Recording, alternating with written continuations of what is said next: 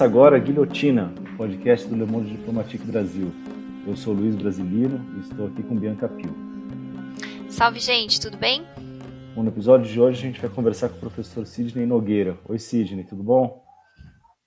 Olá, estou ótimo, não é? Quer dizer, estamos aqui sobrevivendo. Todos. Estamos mesmo. É, o Sidney é babalorixá, doutor em semiótica pela USP e atualmente ele é professor visitante na pós-graduação da Unicamp. Ele também coordena o Instituto Livre de Estudos Avançados em Religiões Afro-Brasileiras e publicou recentemente o livro Intolerância Religiosa uh, na coleção Feminismos Plurais da editora Pollen. E é sobre esse, essa obra que a gente vai conversar agora com, com o professor Sidney. É, Sidney, eu queria começar é, falando que no início do livro você cita um trecho da introdução de um livro publicado pelo Edir Macedo, né, em 1988. E nessa introdução, o Edir Macedo dedica o livro aos pais e mães de santo e, e, afirma que eles precisam de esclarecimento e instrução. Eu queria que você come, é, começasse esse episódio explicando um pouco a, a importância dessas duas palavras, que na, no seu livro você dá destaque e, e comenta um pouco.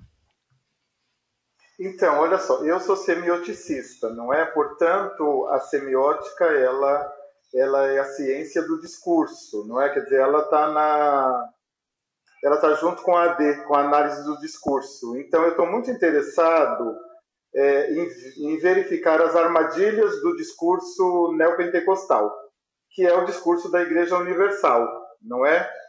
E, e aí, né, quer dizer, até algumas pessoas não concordaram que eu, que eu abrisse o livro com essa epígrafe, mas nós tivemos vários problemas, não é, com a Igreja Universal no Brasil, não é? Quer dizer, nós é, tivemos há pouco o direito de resposta, não é, por conta é, da satanização das religiões cuja matriz civilizatória é africana.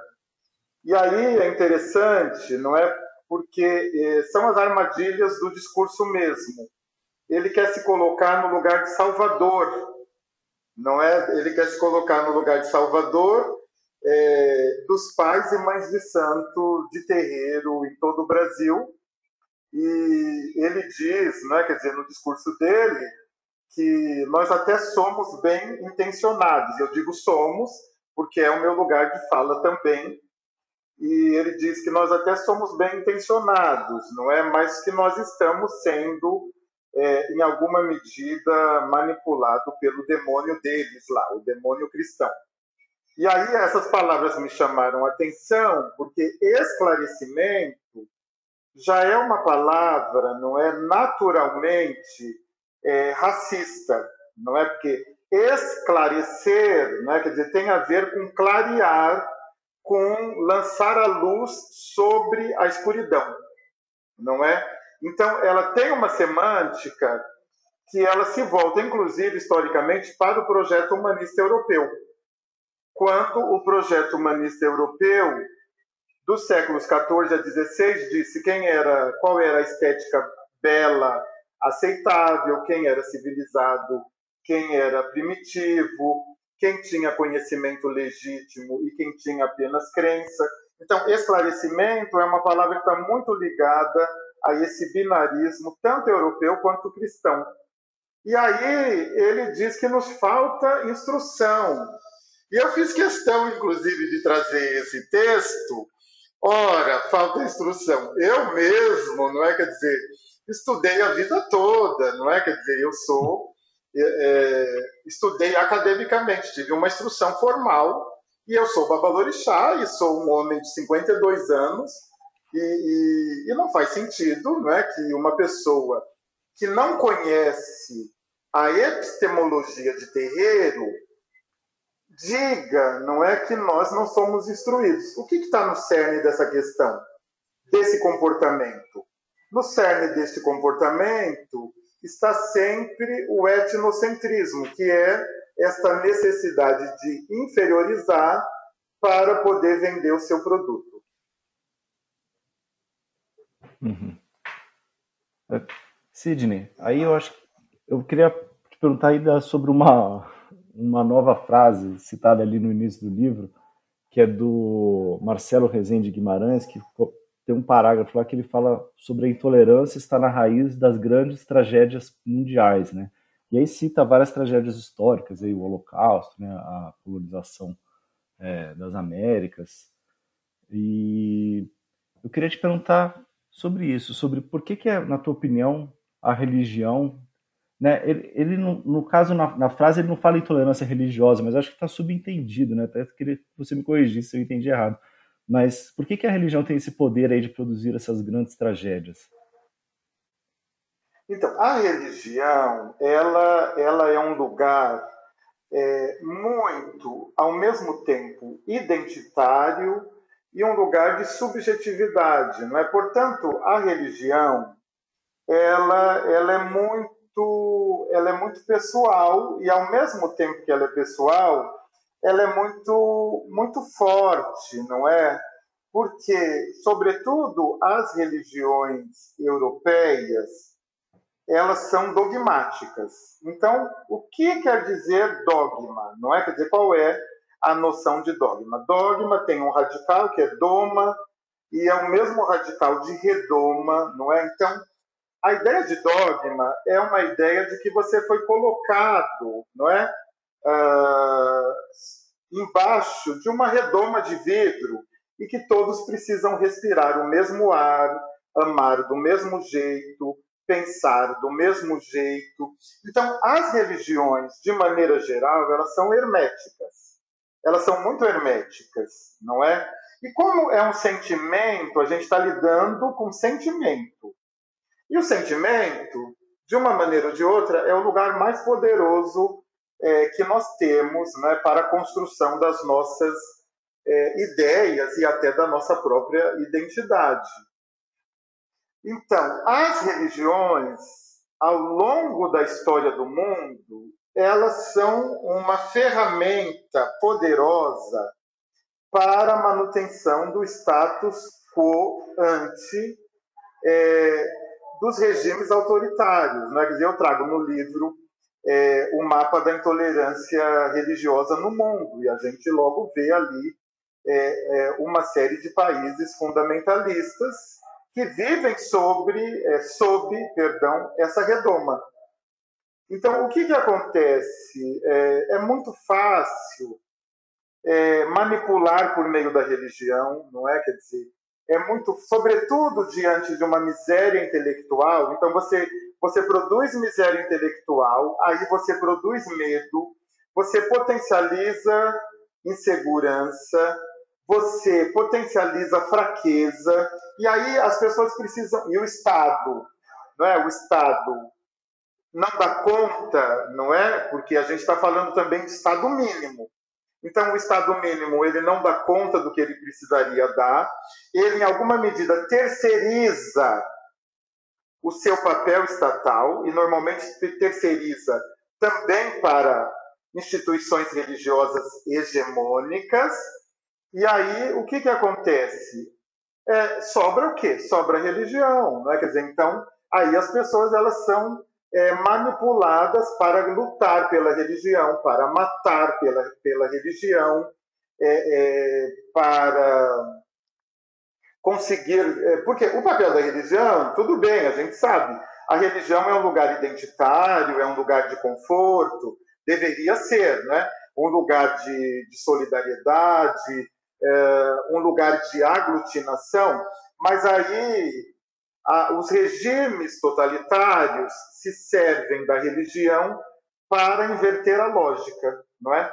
E, e talvez por isso, não é que o que, que nós estamos vendo é, no Brasil hoje? Nós estamos vendo justamente é, o resultado do uso político do discurso ah, religioso, não é? Quer dizer, em análise do discurso, nós é, dizemos que uh, o discurso religioso ele é o mais poderoso. Depois dele vem o discurso político e depois vem o discurso do marketing. É, então, e Sidney, a gente falando um pouco agora é, de Brasil, a intolerância religiosa ela não é algo recente, né? Aí eu acho que seria você explicar um pouco né, da, da, da trajetória desse, desse tema no nosso país e falar um pouco sobre o papel do colonialismo nessa, nessa questão, né, para a imposição da fé cristã e, e, o apagamento de outras, né? Não, não, não. A, a, intolerância religiosa não é um fenômeno novo. Ela não é um fenômeno novo. Ela é um fenômeno é, é, mundial, né? Quer dizer, grande parte das tragédias é, mundiais, em alguma medida, se serviram da ferramenta da intolerância religiosa, utilizaram, eu costumo dizer que utilizaram a intolerância religiosa como tecnologia, né, como uma tecnologia é, nefasta. O Brasil ele é fundado a partir da intolerância religiosa, não é? Quer dizer, quando quando os colonizadores encontram os povos originários, né? não são índios, são povos originários com diferentes etnias, não é? Quer dizer, índio é uma denominação até é, pejorativa, são povos originários, são Guarani, é, são Kaiowá, são Cateretê, enfim, eles têm as suas etnias, não é? Quer dizer, não são índios, são povos originários. E, portanto, ah, ali você já vê, quer dizer, quando, quando chegaram, não é, quer dizer, ao Brasil, ao que nós chamamos hoje de Brasil, é, quem estava lá? Quem estava lá no, no navio? É, justamente, estavam padres, estavam missionários, não é, quer dizer, estavam... É, é, o Brasil ele foi colonizado pela religião hegemônica e pelo projeto humanista europeu. Né? Dizer, e ali eles já identificaram, já começaram a praticar a intolerância religiosa quando eles disseram que os povos originários não tinham Deus, não tinham rei, não é? Ah, não tinham Deus, eh, não tinham rei e não tinham alma, porque eles não conseguiram identificar na, na língua nas línguas é, nativas brasileiras é, palavras é, que pudessem ser identificadas como rei, é, rei, Deus e lei, perdão, rei, Deus e lei. Então, aí você já tem, você já tem. Por isso que eu tenho questionado essa noção de laicidade, não é? Quer dizer, o Brasil não é laico, nunca foi. Não é? Quer dizer, a laicidade brasileira é semelhante ao mito da democracia racial. Ela é muito semelhante, é apenas uma história da carochinha. E aí, né, quer dizer, a escola, veja bem, a escola brasileira, ela é um, uma igreja, né, com carteiras de um lado do outro, um púlpito e o professor lá na frente. Agora tiraram o púlpito, mas o professor continua lá na frente e o modelo ideal de aula nas escolas mais conservadoras é esse modelo de palestra, né, o modelo de culto. Então, quer dizer, são, muitos, são muitas as marcas é, da intolerância religiosa é, no Brasil.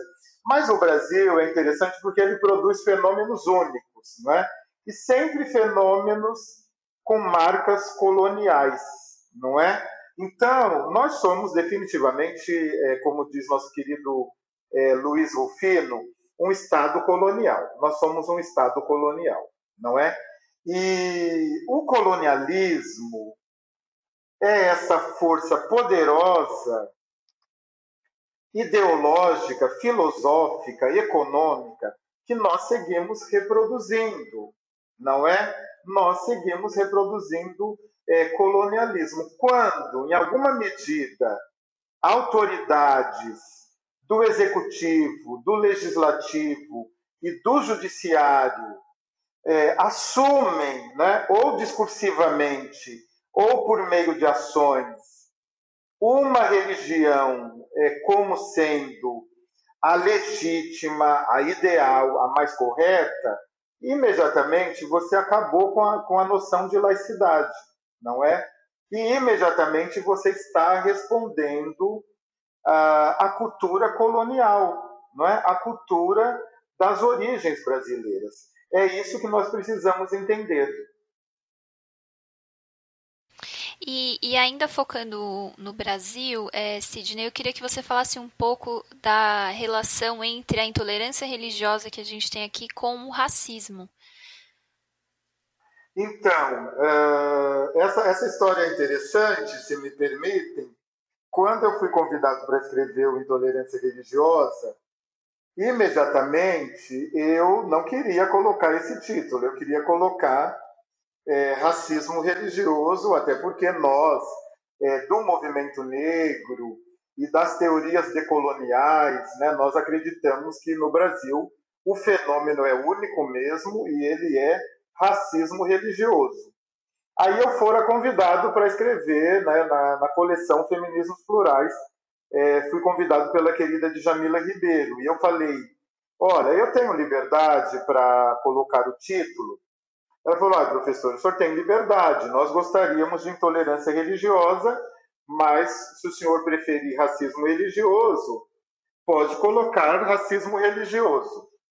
Mas eu sou um babalorixá, eu sou uma pessoa que vive epistemologicamente, filosoficamente e ideologicamente como uma pessoa de axé. Eu sou de terreiro.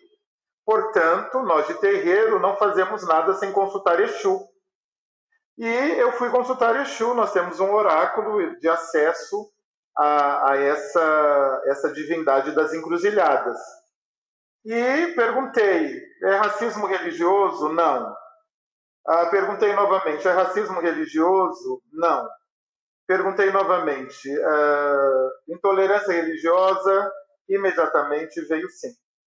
E eu não entendi, né? Quer dizer, não entendi também, não gostei, mas, porque de verdade eu queria racismo religioso como título, mas eu falei, aceitei, não é? Quer dizer, como uma pessoa uma autoridade civilizatória, que eu sou, autoridade civilizatória que respeita os saberes pretos ancestrais e vive dele, nele e por meio dele, eu aceitei e colocamos, seguimos com intolerância é, religiosa. A querida Jamila até se surpreendeu, porque nós já tínhamos tido essa conversa. Bom, e seguimos, não é? Quer dizer, aí temos um primeiro capítulo é, da intolerância religiosa, um capítulo histórico, um pouquinho mais denso, mas a partir do segundo, eu já vou fazendo a virada epistêmica, que é justamente é, trazer o, o, ponto de vista central do racismo religioso, que no Brasil, quer dizer, a intolerância religiosa, ela também é um conceito europeu, ela é um conceito branco, romantizado,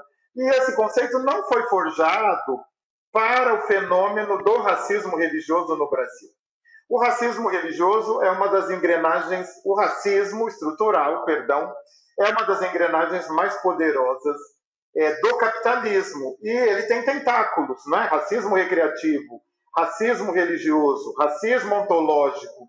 Enfim, ele tem tentáculos, não é? E o racismo religioso, veja bem, ele se volta para as origens pretas dos saberes pretos ancestrais e para as origens escurecidas, enegrecidas, negras ah, de terreiro, né, das práticas é, religiosas sagradas de terreiro, não é? E aí foi muito interessante porque nós, né, quer dizer, já esgotamos a primeira edição, já publicamos a segunda edição e, e as pessoas mesmo aqueles que não acreditavam no racismo religioso, quando eles se deparam com o título Intolerância Religiosa, eles não refutam, não, re, não rechaçam esse título. Mas no meio acontece o que eu chamo de letramento racial, porque as pessoas precisam de letramento racial. Então, na verdade, esse livro foi escrito para os nossos alunos do ensino médio, a linguagem é muito simples, eu escrevi para os meus alunos, escrevi para os meus alunos da universidade, para os meus leitores, é, enfim, para toda a população. Mas, de verdade, o meu interesse era que os racistas lessem, não é? E aí eu percebi o porquê de Exu não ter é, aceito não é, o título racismo religioso. Uhum. É... Sidney, então deixa eu aproveitar. Você está dando um gancho. Eu te fazer outra pergunta, mas eu queria, fiquei curioso agora para saber como é que está sendo a recepção do livro aí. Se os racistas estão lendo. Olha, a recepção está muito interessante, não é? Quer dizer, eu tenho eu tenho as minhas páginas, né? Tenho Instagram, enfim, e, e, enfim, eu tenho recebido muitos retornos. Todo mundo que que compra manda uma foto, uma foto com o livro. Tem todos os meus alunos que não aparentemente não são racistas e estão comprando. aparentemente aparentemente não são, porque na verdade ninguém tem etiqueta, não é? Enfim, Sim. tem os meus alunos que estão comprando, tem meus seguidores, não é? Enfim, eu, eu, eu, eu produzo material, enfim, na, na, na internet, tem, tem meu Instagram, professor Sidney, e hum. eu tenho, não é? Quer dizer, nós tivemos a primeira edição de 5 mil exemplares esgotada, eu não sei quantos foram no formato e-book e já estamos na segunda edição. E então o livro está sendo muito bem recebido, né? Eu, eu, eu trabalhei nesse livro durante dois anos, então eu fui muito cuidadoso. Eu fui muito cuidadoso. Eu não quis ser tão assim. Eu penso que eu não fui violento. Eu acho. Uhum. Não foi, não eu foi. acho que eu não fui violento, porque de verdade eu, eu estou na luta antirracista e falar sobre essas coisas como um homem negro de terreiro, né, quer dizer, com várias camadas de pretitude sobre si, não é uma coisa muito fácil, não é fácil. Não é fácil perder a mão, não é fácil falar sobre isso, não é fácil é, não se colocar no lugar do agressor. Não é alguma coisa fácil, porque eu estou revisitando as minhas dores, não é? Eu estou revisitando o açoite, um açoite ancestral. Então, não é uma experiência das mais é, prazerosas. Eu trabalhei esse livro durante dois anos, eu escrevi, reescrevi, eu consultei todo mundo que já sabia sobre intolerância religiosa, eu li o, o, os clássicos sobre racismo, enfim, e eu fui muito cauteloso, porque de verdade eu queria que uh, as pessoas ouvissem a minha voz, sabe? Eu não queria. Eu queria manter a minha epistemologia da oralitude, não é? Era mesmo é, escrevivência.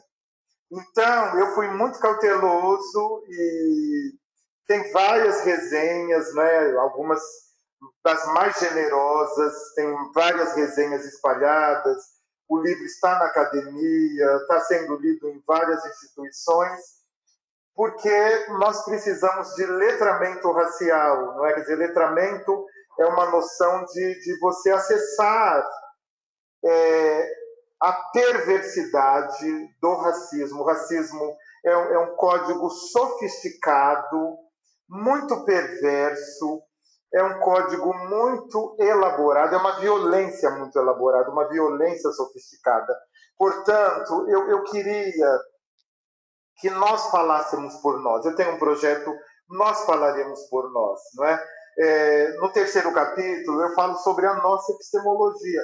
Eu falo menos sobre o racismo religioso, menos sobre a intolerância religiosa, e eu falo sobre nós, porque é, é, o que as pessoas sabem sobre nós, também para a prática do racismo religioso, não foi dito por nós. Portanto, eu queria falar desde dentro, eu queria ter essa voz.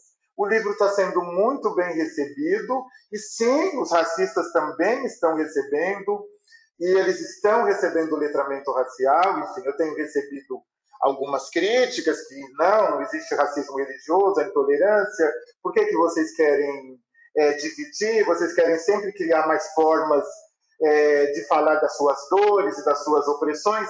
Bom, as dores são minhas.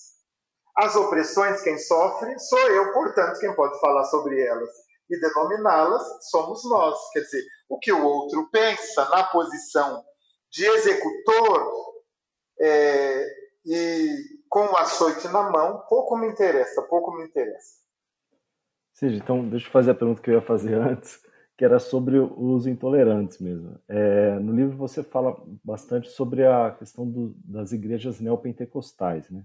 É, e a intolerância promovida mais recentemente, né, por eles. Eu queria te perguntar se se você identifica que há um aumento da, da intolerância racial, da, da, intolerância religiosa ou do racismo religioso é, a partir da ascensão dessas igrejas aí dos anos 70 para cá, ou se elas assumiram e agora cumprem um papel que antes, né, historicamente, era, era desempenhado aí por outros segmentos.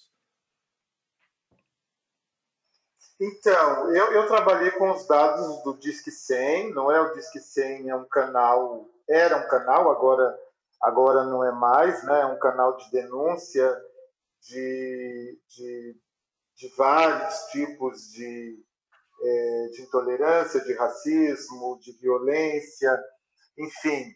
Esses dados, né, o ano passado, eles começaram a ser negligenciados né, pelo governo atual, não preciso explicar porquê, não é? Quer dizer, a gente está diante de um governo negacionista e aí ele não quer, né, que tem encarar os problemas, isso não faz sentido.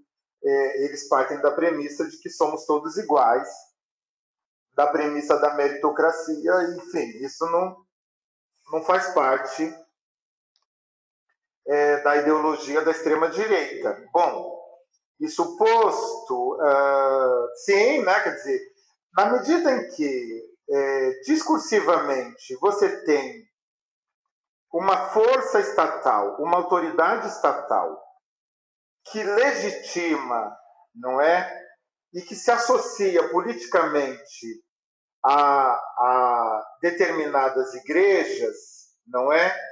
Uh, você faz o quê? Você é, desqualifica outras formas de crer, não é? Então, uh, tem aumentado muito o número, não é, de, de denúncias de racismo religioso, não é? o Rio de Janeiro, não é? quer dizer, todo mundo tem acompanhado as notícias, no Rio de Janeiro nós temos os traficantes de Jesus. E aí eu sempre pergunto às pessoas que nos perseguem, sabe? Eu falo para elas, joga lá no Google, dá um Google aí e coloca lá, traficantes é, do candomblé, traficantes da Umbanda, traficantes da Macumba, traficantes do terreiro. Dá um Google. Dá um Google na seguinte frase: ah, Filha de Santos de Candomblé dá uma pedrada é, na cabeça de uma jovem menina saindo da Igreja Universal do Reino de Deus. Dá um Google, vê se aparece alguma coisa. Dá um Google se aparece é, praticantes da Quimbanda incendeiam uma igreja católica dá um Google e vê se aparece uh, Ialorixá de Candomblé, Mãe de Santo de Candomblé, proíbe a prática de terreiro em algumas comunidades do Rio de Janeiro. A gente não vê isso. Quem será que não é civilizado? Quem será que é primitivo? Quem será que é violento? Quem será? Então, tem aumentado muito, sabe por quê? Porque agora eles têm legitimidade, um pouco mais. Sempre tiveram, né? Partindo do pressuposto de que o Brasil nunca foi laico, mas eles têm mais legitimidade, porque me parece que o rótulo, né, quer dizer, é, a cristandade virou uma etiqueta. E é muito positivo colocar sobre si essa etiqueta. Nós sabemos que a maioria dos políticos, do poder executivo, judiciário, eles não são cristãos de verdade. Eles são cristãos só de nome, não é? Quer dizer, é só uma estratégia política. Nós sabemos, não é? Mas eu tenho dito também que essa luta não é minha, eu não sou cristão. Portanto, essa luta não é minha. Eles precisam lutar pelo Jesus Cristo deles. Essa luta é deles. A minha luta é por sobrevivência. Entendeu?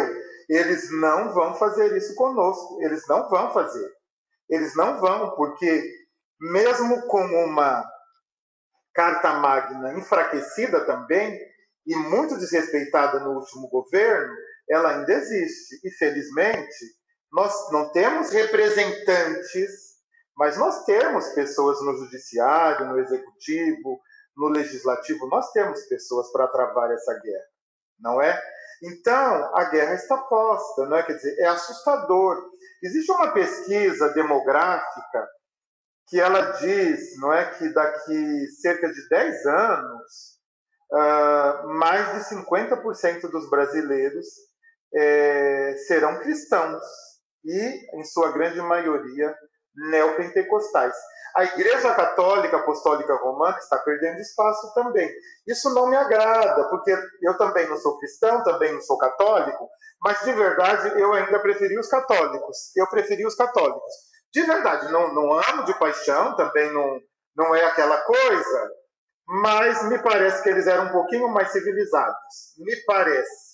Então, sim, quer dizer, tem se agravado as perseguições, porque hoje a gente tem vários fenômenos acontecendo. Então, você tem Ponto 1. Um, o primeiro fenômeno é o fenômeno de ser de ter a sua, o seu racismo religioso legitimado pelo Estado. O segundo fenômeno é que você vai ganhar um troféu dentro da sua igreja se você perseguir um terreiro. O terceiro fenômeno é que você vai postar na internet e você vai conseguir likes por isso. Então, olha o tamanho do problema que nós temos, que nós, de terreiro, temos de enfrentar. E Sidney, no começo do livro, no primeiro capítulo, você fala um pouco sobre o papel da política e da mídia para esses grupos neopentecostais que têm ganhado cada vez mais espaço. Eu queria que você explicasse um pouco qual o papel né, desses dois espectros, né, política e mídia, mídia para esses grupos, e como isso se linka com a intolerância religiosa. Então, conforme está lá, né, quer dizer, isso, isso começa a partir da última constituinte, e houve inclusive um racha entre, entre os setores mais conservadores e cristãos, mas eles começam, isso começa a se fortalecer, não começa ali, mas em alguma medida, não é? Na última constituinte, uh, essa associação mídia, política e intolerância, esse tripé, ele, ele se repotencializa, porque não era alguma coisa totalmente despotencializada, mas ele se repotencializa e eles começam, não é? Quer dizer, a se utilizar uh, do poder da televisão, né? das rádios, é, da, da televisão, né? quer dizer, nós temos aí é, uma série de canais é, com apoio estatal, né? quer dizer, essa é uma questão importante para a gente pensar. E, de novo, né, o Estado se legitima é, não laico, mesmo que ele se diga laico. E aí, esses, essas igrejas, não é? quer dizer, elas começam, as igrejas batistas, neopentecostal, pentecostal, e grandes líderes né, que nós temos associados à política, uh, grandes líderes não é, destas igrejas começam a, a crescer muito. Não é? A grande questão é que, mais uma vez, você tem a prática da desigualdade, não é? Porque você. Nós sabemos que televisão é concessão pública, não é?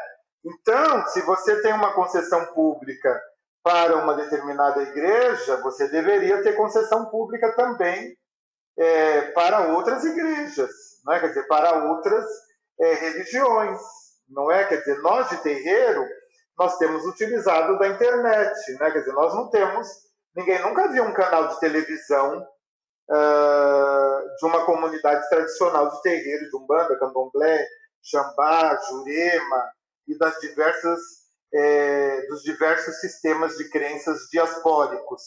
Enfim, então, esse é, nós sabemos, né, quer dizer, o quanto uh, a televisão é poderosa né, no mundo todo, e sobretudo no Brasil, não é?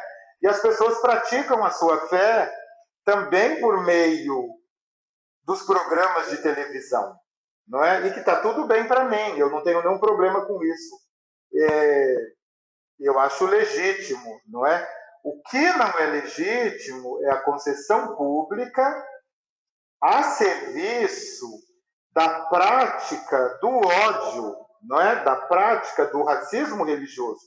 Porque de verdade, inclusive, existem estudos em análise do discurso é, no departamento de letras aqui na Universidade de São Paulo, é, que justamente o mecanismo mais utilizado é, por essas religiões é a satanização das religiões de matriz africana, a satanização, não é, dessas religiões, o fortalecimento dessas religiões como anti-sujeito ou como um lugar da falta de moral, da falta de ética, da falta de solidariedade e um lugar do caos para justamente poder vender o suposto salvador. Né? Quer dizer, trabalha-se com uma lógica binária por oposição, não é? E ao mesmo tempo coloca-se sobre nós de terreiro uma vestimenta demoníaca que não nos pertence para poder vender o Salvador. E isso tudo se dá por meio de um grande show televisivo, não é? Me parece isso está um pouquinho mais atenuado, porque começaram a haver alguns processos não é, em relação a isso, processos é, de recusa, não é? Inclusive intramuros, intramuros em termos da própria igreja, nem todos concordam com isso, eu preciso ser franco. Só que também esse pessoal que não concorda não faz eco, né? também não trava a sua luta. Então, eh, essa associação mídia, política intolerância religiosa, ela é muito eficaz. Ela é muito eficaz para um proselitismo que eu chamo de proselitismo político. Ô Sidney, é, é muito eficaz realmente. E eu ia te perguntar, é, na, na, tua opinião, por que que, por que que é tão eficaz? Assim, se você consegue, se você acha que tem alguma ligação com a conjuntura atual, com o momento de crise que a gente está vivendo? Não só da pandemia, mas a crise econômica, né, que se estende aí já há mais de 10 anos. Para onde você corre Consigo, sim, consigo explicar. Uh, Para onde você corre quando você uh, está se sentindo espiritualmente miserável, intelectualmente miserável, afetivamente miserável, economicamente miserável? Para onde você corre? Você corre para a igreja, você corre para Deus, não é? uh, sobretudo nessa cultura hegemônica cristã. Cristã. Você corre para esse Deus, esse Deus branco, é, salvador, que vai lhe livrar de todas as culpas, de todos os seus pecados. Ele vai lhe dar um banho. E você pode estar passando fome, mas você será renovado. Né? Então, uh, ele vai lhe dar um banho. Você pode ter cometido as piores atrocidades e você vai receber um banho. E esse banho, ele vai ao mesmo tempo lhe imunizar, vai anular todos os seus crimes e vai retirar todos os seus pecados e vai lhe renovar. Que lugar maravilhoso é esse? Que lugar maravilhoso, não é?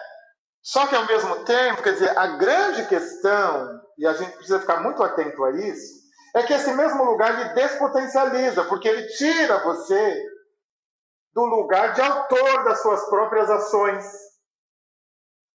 de autor das suas próprias escolhas. Ele lhe despotencializa. Você deixa de ser um sujeito, um indivíduo, você deixa de ser alguém com autonomia, com capacidade intelectual, com as suas subjetividades, e você imediatamente vira rebanho.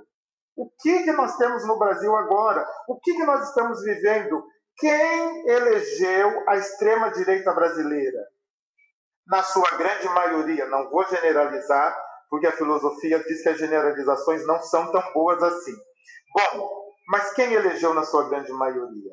Não é que você tem um grupo que elegeu, que é um grupo, um grupo do poder hegemônico, poder econômico, que sabia que ia ser beneficiado. Você tem um grupo com medo do demônio, demônio insegurança, demônio homossexualidade, demônio prazer, demônio alegria, uh, demônio macumba. E aí você tem esse grupo que elegeu, e você tem um outro grupo, não é? Quer dizer, com muito medo também. Eu confesso, eu não sou uma pessoa ingênua. Não é? Quer dizer, eu tenho uma, uma, uma, uma formação filosófica. Portanto, eu entendo, né? Quer dizer, que as pessoas foram, grande parte, talvez a maioria, das pessoas foram realmente manipuladas, enganadas, não é? Uh, eu não vou perdoá-las por isso. Eu não as perdoo. Até porque eu não acredito em perdão. Né? Quer dizer, eu sou um praticante de magia preta, eu sou de terreiro.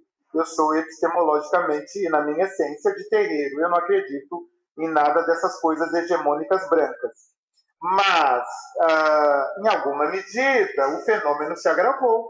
Não é? Quer dizer, nós temos um fenômeno agravado. Nós estamos caminhando nesse exato momento para onde? Para o pior dos fundamentalismos da história brasileira. Não é? Quer dizer, a minha geração, a minha, eu falo da minha geração, não assistiu isso, não é? Quer dizer, eu tenho visto pessoas de outras gerações dizendo que nunca viveram num país tão insuportavelmente inabitável, inabitável, não é? É assustador, porque também hoje você não sabe onde está a verdade, onde está a mentira, uh, essa política negacionista, não é? Quer dizer, e isso tudo tem a ver com uh, essa alienação religiosa, não é? Quer dizer, nós não vamos negar que há um movimento de alienação religiosa, não é? Quer dizer, sempre houve esse movimento de alienação religiosa. Então, lamentavelmente, é, eu tenho que dizer que sim, as coisas estão cada vez mais se agravando, porque se por um lado os subalternizados, uh, que não são minoria, são subalternizados, mas não são minoria, eles começam a ter um pouco mais de voz, por outro, a perseguição ela já tinha se agravado antes, não é? E ela continua respondendo é, da maneira mais raivosa e violência e violenta que nós podemos é, imaginar. Sidney, eu queria falar um pouco agora sobre a expansão de, é, de igrejas como a Igreja Universal do Reino de Deus é, em países africanos. É, isso tem gerado alguns conflitos, né? A gente viu recentemente um caso de, em Angola, mas eu queria saber sua, sua opinião sobre isso, né? É, por que, que a igreja tem escolhido esse continente para expandir seus, é, enfim, como falar, não, eu não ia querer usar a palavra negócios, mas é o que vem à cabeça, né? Enfim, para expandir a sua, a sua, missão. Não, não é missão, realmente. É, é, é empreendedorismo. Empreendedorismo. Essa é a grande verdade. É um, é um grande negócio, sabe? Eu, eu sou um homem, é, um homem de fé eu acredito na força criadora. Acredito na força criadora, acredito numa força é, pré-existente, eu acredito na magia preta. Eu respeito uh, o personagem mítico Jesus Cristo. Eu respeito o personagem mítico Buda. Eu respeito os personagens míticos das diferentes religiões. Ah, eu não acredito, eu não sei como que alguém pode acreditar nesse Deus é, propriedade, nesse Deus para ser consumido, nesse Deus capitalista. Eu não sei como é que as pessoas ainda conseguem acreditar é, nesse Deus genocida, não é? Quer dizer, no último pleito eleitoral colocaram 38 nas mãos de Jesus Cristo. Não é problema meu, porque eu não sou cristão. Isso não é problema meu. Mas eu também não vejo os cristãos fazendo um movimento contrário. Sobre a expansão dos negócios da Igreja Universal, do Reino de Deus, é, eles escolhem, não é? Quer dizer, as áreas mais vulneráveis, não é? Nós estamos falando de uma vulnerabilidade colonial, não é? O continente africano foi destruído pelo colonialismo. Ele não foi destruído por ele mesmo, ele foi destruído pelos colonizadores. Ele foi destruído epistemologicamente pela Europa. Ele foi destruído economicamente pela Europa, não é? Então, é terra fértil, não é para que essas, essas igrejas uh, façam a sua, a sua expansão, não é? Porque de verdade elas vivem da miséria, não é? Quer dizer, existe uma miséria, é, uma miséria colonial, uma, uma miséria oposição de abundância, que é a negação da abundância por meio do projeto colonial, não é? é? as pessoas não são, quer dizer, esses povos não são miseráveis porque eles querem, não é? E eles também não são tão miseráveis assim, quer dizer, existe uma riqueza epistemológica, uma riqueza tradicional, existe riqueza também. Só que a gente precisa entender e aí eu fiquei muito é, animado não é, com, a, com a recusa é, e com a tomada não é, da Igreja Universal do Reino de Deus em Angola pelos angolanos. Porque eles não eles querem uma igreja, mas não uma igreja que seja um negócio, não é? Então, eu estou muito, um pouquinho animado, não muito, mas um pouquinho, animado por essa recusa, né? Quer dizer, nós temos aí notícias de países que têm recusado a entrada da, das igrejas neopentecostais, uh, notadamente a Igreja Universal do Reino de Deus. E há notícias, né? Quer dizer, isso não sou eu que estou dizendo, há notícias aí, é só procurar, é, falando não é, sobre as diversas é, distorções cometidas, não é, por essas é, congregações religiosas, não é? Isso é muito sério, isso é muito sério. Mas a política brasileira, ela fecha os olhos, porque lhe interessa um proselitismo político, um proselitismo nas urnas, não é? E aí ela faz esse movimento de que eu não estou vendo, não é? E de que não está acontecendo nada mas está acontecendo muita coisa. No Brasil está acontecendo muita coisa.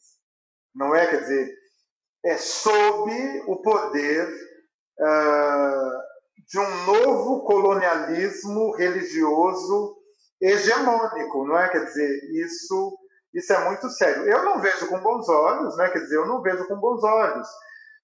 Uh, eu não sou contra a religião, tá tudo bem para mim. Acho que as pessoas podem ser religiosas, mas elas precisam poder escolher. Elas precisam poder escolher. Então, uma pessoa ela pode ser ateia, ela pode ser cristã, ela pode ser neopentecostal, ela pode ser budista, Hare Krishna, ela pode é, praticar a religião dos povos originários, ela pode ser de Umbanda, Candomblé, Kimbanda. É preciso poder escolher, porque no Brasil, a maioria das pessoas elas também uh, praticam uma religião imposta, não é uma religião escolhida. É disso que se trata. Uhum. eu queria falar um pouco sobre a estigmatização que as religiões de matriz africana têm no Brasil. E aí, falando um pouco, acho que um, um preconceito muito comum que as pessoas têm é em relação às oferendas e ofertas que são feitas aos orixás e às deidades de, dessas religiões. Então, eu queria que você explicasse um pouco, né, como esse desconhecimento em relação a isso é utilizado para estigmatizar e reforçar o preconceito. Então, nós vivemos né, no lugar da hipocrisia, né? Quer dizer, olha, vou te contar uma coisa. Se tem um lugar de hipócritas, esse lugar é, é, é, é o Brasil, né? Quer dizer, tanta hipocrisia. E aí, também, não é, estrategicamente, aqueles que querem nos satanizar sempre correm para a questão das nossas práticas mágicas e das nossas oferendas utilizando é, cabra, cabrito, pombo, frango, uh, frango branco, tudo que está à mesa do brasileiro, tudo que está à mesa do brasileiro. E, bom, os pombos não estão só numa, numa gastronomia mais sofisticada. As codornas nós usamos também. Elas também não estão só numa gastronomia mais sofisticada. Mas a gente também utiliza os caramujos, né? os escargos, que também só estão na grande gastronomia. Bom, então, é, mas sempre nunca se começa, não é, pelo grande mercado de abate bovino, de abate de aves, nunca se começa, né? Quando eles querem proteger os animais, eles sempre começam por nós. Nunca se começa pelos é, abatedouros. E aí, ora, o que, que, é isso? É racismo, não é? Quer dizer, mais uma vez, é racismo. Não é? Quer dizer, porque, né, quer dizer, ninguém vai acreditar que a gente pratica magia preta na mesma proporção do abate é, bovino e aviário no Brasil, né? Quer dizer, faça-me o favor, ninguém vai acreditar nisso, não é? Quer dizer, não chega, quer dizer, a um milésimo, não é, do que o brasileiro come de carne por dia. E tá tudo bem para mim, porque eu também adoro carne e eu acho que a gente tem que comer proteína animal. E tá tudo bem para mim, quem não come. Só não queira me matar e me demonizar, porque aí a gente vai pegar uma briga, tá bom? Porque eu não tô, eu não estou matando, eu não estou oferecendo uh, animais de estimação, muito pelo contrário, né? Quer dizer, no nosso terreiro nós acolhemos, nós acolhemos gatos, acolhemos cachorro, e para cuidar, levamos ao veterinário, eles são também é, é, partes do todo, nós acreditamos nisso. Mãe Stella de Oxóssi, a grande alorixá do Axel Boafonjá, ela dizia o seguinte, olha, nós oferecemos parte do que comemos. Nós oferecemos porque isso nos conecta enquanto comunidade e a partir de uma ética coletiva. Nós oferecemos frutas, nós oferecemos água. O dia que todo mundo parar de comer carne, a gente não vai oferecer mais carne. Não é? Faz parte da nossa magia preta, não é? Eu, eu escrevi, eu tenho dito e tenho produzido alguns artigos sobre isso. Veja bem, eu não estou vendo as pessoas falarem em sacrifício humano. Já são mais de 700 mil mortes por Covid-19 no mundo todo. Salvo engano, já são mais de 120 mil no Brasil. São mortes prematuras, mortes que não foram devidamente evitadas. São mortes produzidas pelo, grande, em grande parte pelo negacionismo. São mortes produzidas pela ausência de uma política de saúde pública não é que nós temos visto em outros países e até em alguns estados brasileiro, brasileiros. Isso é o quê? Isso é sacrifício. Sacrifício humano. Mas eu não estou vendo os veganos falarem. Eu não estou vendo os vegetarianos falarem. Eu não estou vendo os cristãos falarem. Quem está falando sou eu. Isso é sacrifício humano. A morte prematura é sacrifício humano para nós de epistemologia de terreiro. A morte natural é retorno à massa primordial. Isso é sacrifício. Isso é abate. Nós não abatemos, nós não sacrificamos, porque quem usou esses nomes para designar as nossas magias pretas foi o branco, foi o cristão, foi o europeu. No momento da nossa magia, utilizando um frango branco, aquele frango branco se soma a mim e eu deve, deverei honrá-lo, portanto ele não morre. Ele é transmutado e se soma a mim. E aí, não adianta você falar, ah, você está romantizando. Não, eu não estou romantizando. Eu estou falando o que é, porque eu posso falar, porque eu estou falando do meu lugar. Você não vai falar sobre a magia preta que eu pratico desde que nasci. Quem sabe dela sou eu. O que você sabe não é verdade. Se eu estou dizendo que o, o, o bode não morreu e que ele está somado a mim, ele não morreu. Eu posso dizer isso. Então, é o seguinte: estou, eu fico muito feliz por essa questão, porque é sempre uma questão é, incômoda. Para mim, ela não é incômoda. Para mim, eu acho uma questão fundamental, porque as pessoas precisam ouvir de quem pratica a magia preta o que significa magia preta. Nós não abatemos como judeus, nós não sacrificamos o sacro ofício como os cristãos, o sacrifício queimava bruxas na fogueira. Não, nós não sacrificamos. Essas palavras, como diz Grada Quilomba, são palavras do colonizador. Portanto, elas não dizem respeito a nós. Nós incorporamos o animal que oferecemos coletivamente à nossa existência. É disso que se trata. Quem faz sacrifício humano? Eu sei para quem faz sacrifício humano e para quem é feito o sacrifício humano para o Deus capitalismo. O Deus capitalismo recebe vidas humanas. É exatamente o que nós estamos assistindo neste momento no Brasil, nos Estados Unidos e em outros países pelo mundo afora. Uhum. Sidney, eu queria te perguntar, a gente está falando um pouco aí da, é, muita, né, da, das críticas, né, da, das críticas não, né, dos ataques que são dirigidos contra as igrejas, ah, as religiões de matriz africana, é, e, a, e, e, acho que até por conta das nossas perguntas, é, por, os temas acabam ficando um pouco de defensivos, né? Então eu queria te perguntar um pouco para você falar um pouco como a, a visão, né, tua aí da é, de mundo mesmo e também, especialmente, né, para não ficar uma pergunta muito ampla, mas especialmente no que tange a questão da intolerância religiosa, né? Como que a, a, o candomblé e as religiões de matriz africana de forma geral é, lidam com essa questão?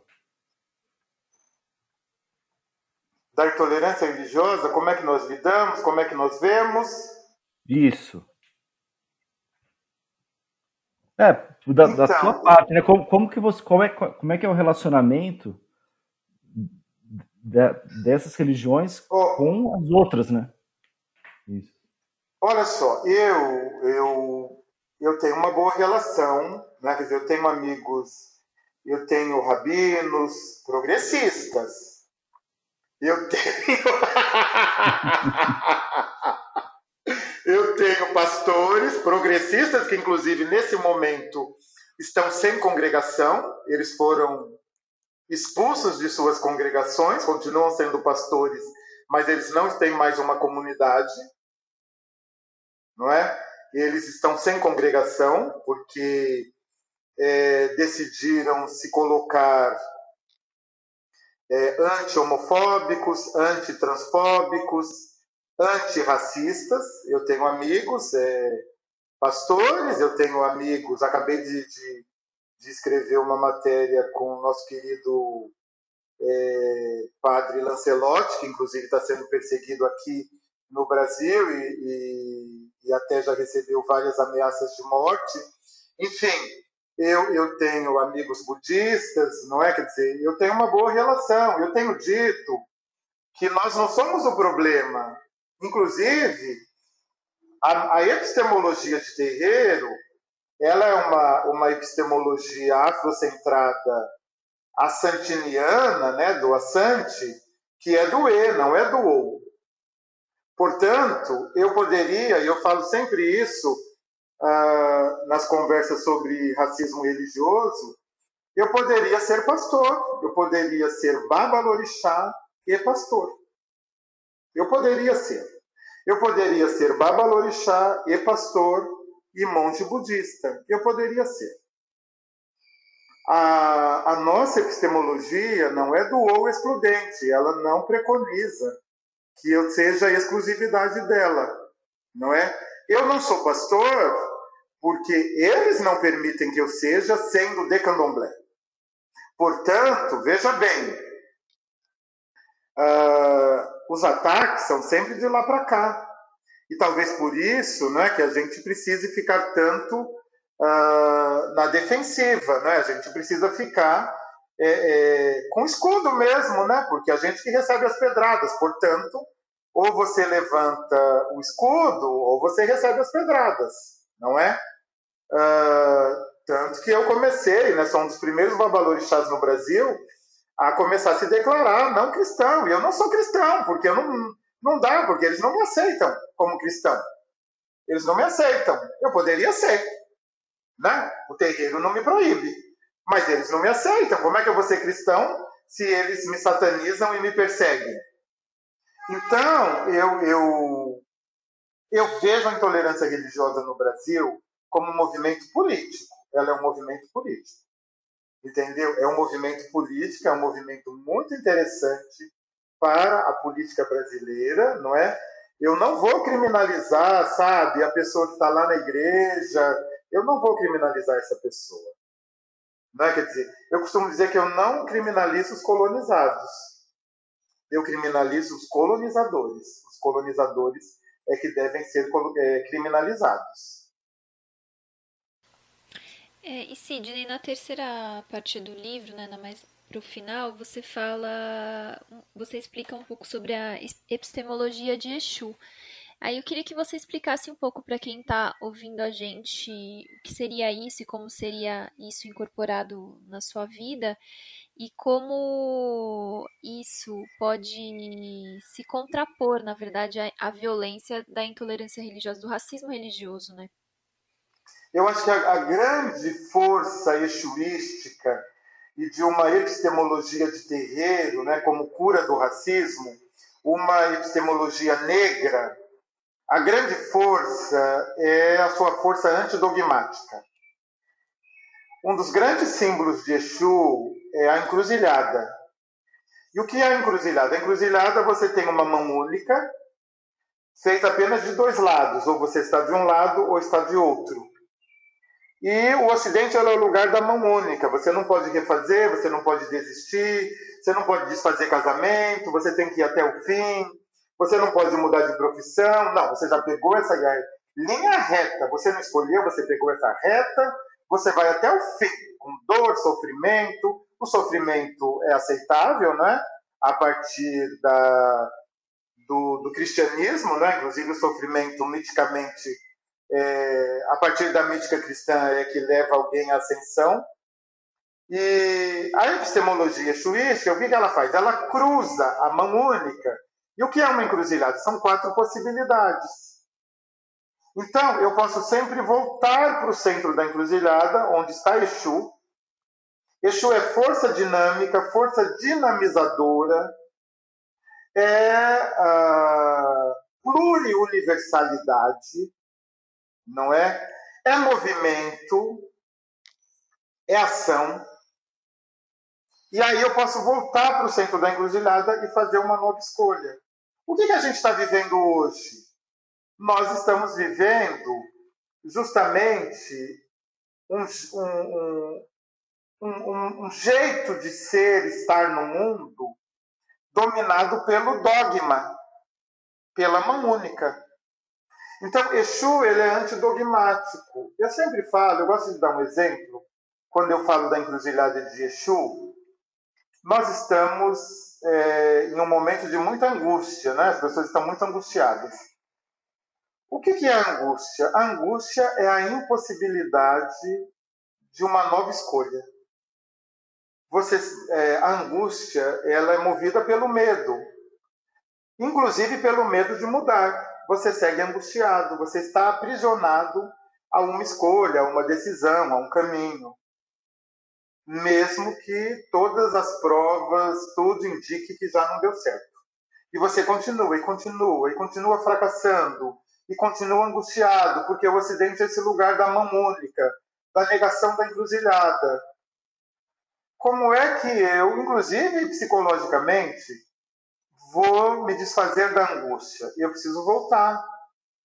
Eu preciso desfazer e refazer a escolha. O que é desfazer e refazer a escolha? É voltar para o centro da encruzilhada e pegar um outro caminho. São quatro, encruzilhada, vamos pensar numa encruzilhada de quatro caminhos. Eu peguei um. Eu estou angustiado, eu me frustrei, não deu certo. Eu volto. Aí as pessoas têm dito: ah, mas a gente tem tempo para isso? A partir da epistemologia de terreiro, tem, porque nós somos imortais. Nós seremos ancestralizados. Portanto, nós temos tempo, todo o tempo do mundo para ir, voltar, fazer, refazer, desfazer, fazer de novo, escolher eu acho que, que essa é a definição mítica mais potente de Exu. A pluriuniversalidade, é, a continuidade, tudo é continuidade para Exu, não existe ruptura. Você não rompeu se você fizer uma nova escolha. Você só fez uma nova escolha e continuou.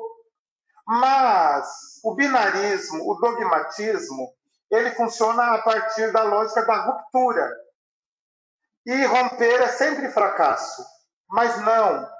A epistemologia preta de terreiro não crê em ruptura. A gente está sempre continuando, sempre continuando, porque a gente está dentro de um círculo. E tudo fica no círculo. E tudo é lição, e tudo é aprendizagem é esse jeito, é, é, sabe? Eu penso que essa maneira é, é, é, é tão epistemologicamente, filosófica e até poeticamente saudável. Não sei, isso está tão dentro de mim, faz tanto sentido, é até comovente, eu confesso. Sidney, é, a gente está chegando ao final, mas eu queria te perguntar sobre a, sobre a conjuntura atual, como é que você está enxergando é, e a situação das religiões de matriz africanas hoje, apesar de todos esses ataques? Olha, a despeito do show de horrores que virou o Brasil, nós temos um aforismo que diz: Exu faz o erro virar acerto. E ele matou um pássaro ontem com uma pedra que só hoje atirou. Ele atirou uma pedra hoje e matou um pássaro ontem. E Exu faz o erro virar acerto. Exu é o senhor do paradoxo, o senhor das contradições. E eu escrevi essas duas, esse aforismo e colei no meu guarda-roupa. E eu acordo, eu leio aquilo todo dia. Para sobreviver e para não adoecer e não ficar gastando fortunas com psicoterapia. E eu falo, não, Exu faz o erro virar acerto, Exu ele quebra os limites temporais e espaciais, ele matou um pássaro ontem com a pedra que somente hoje atirou.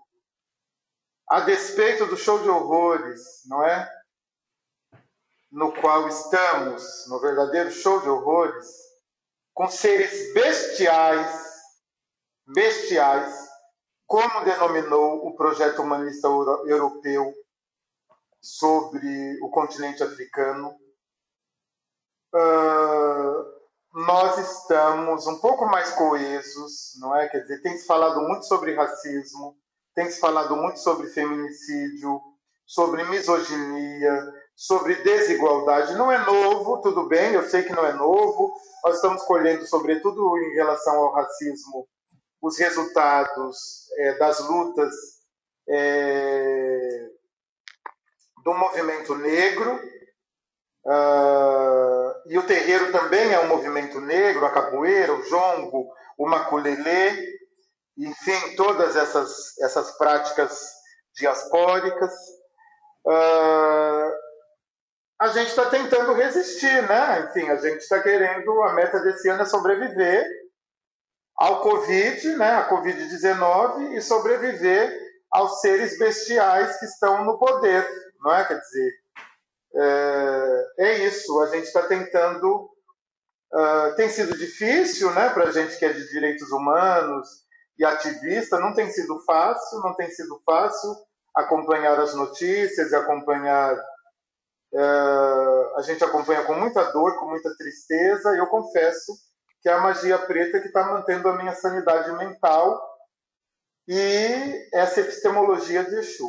É isso que eu tenho feito e eu quero crer que Exu está fazendo o erro virar acerto e que ele sempre pode é, matar um pássaro ontem com a pedra atirada hoje. Uhum.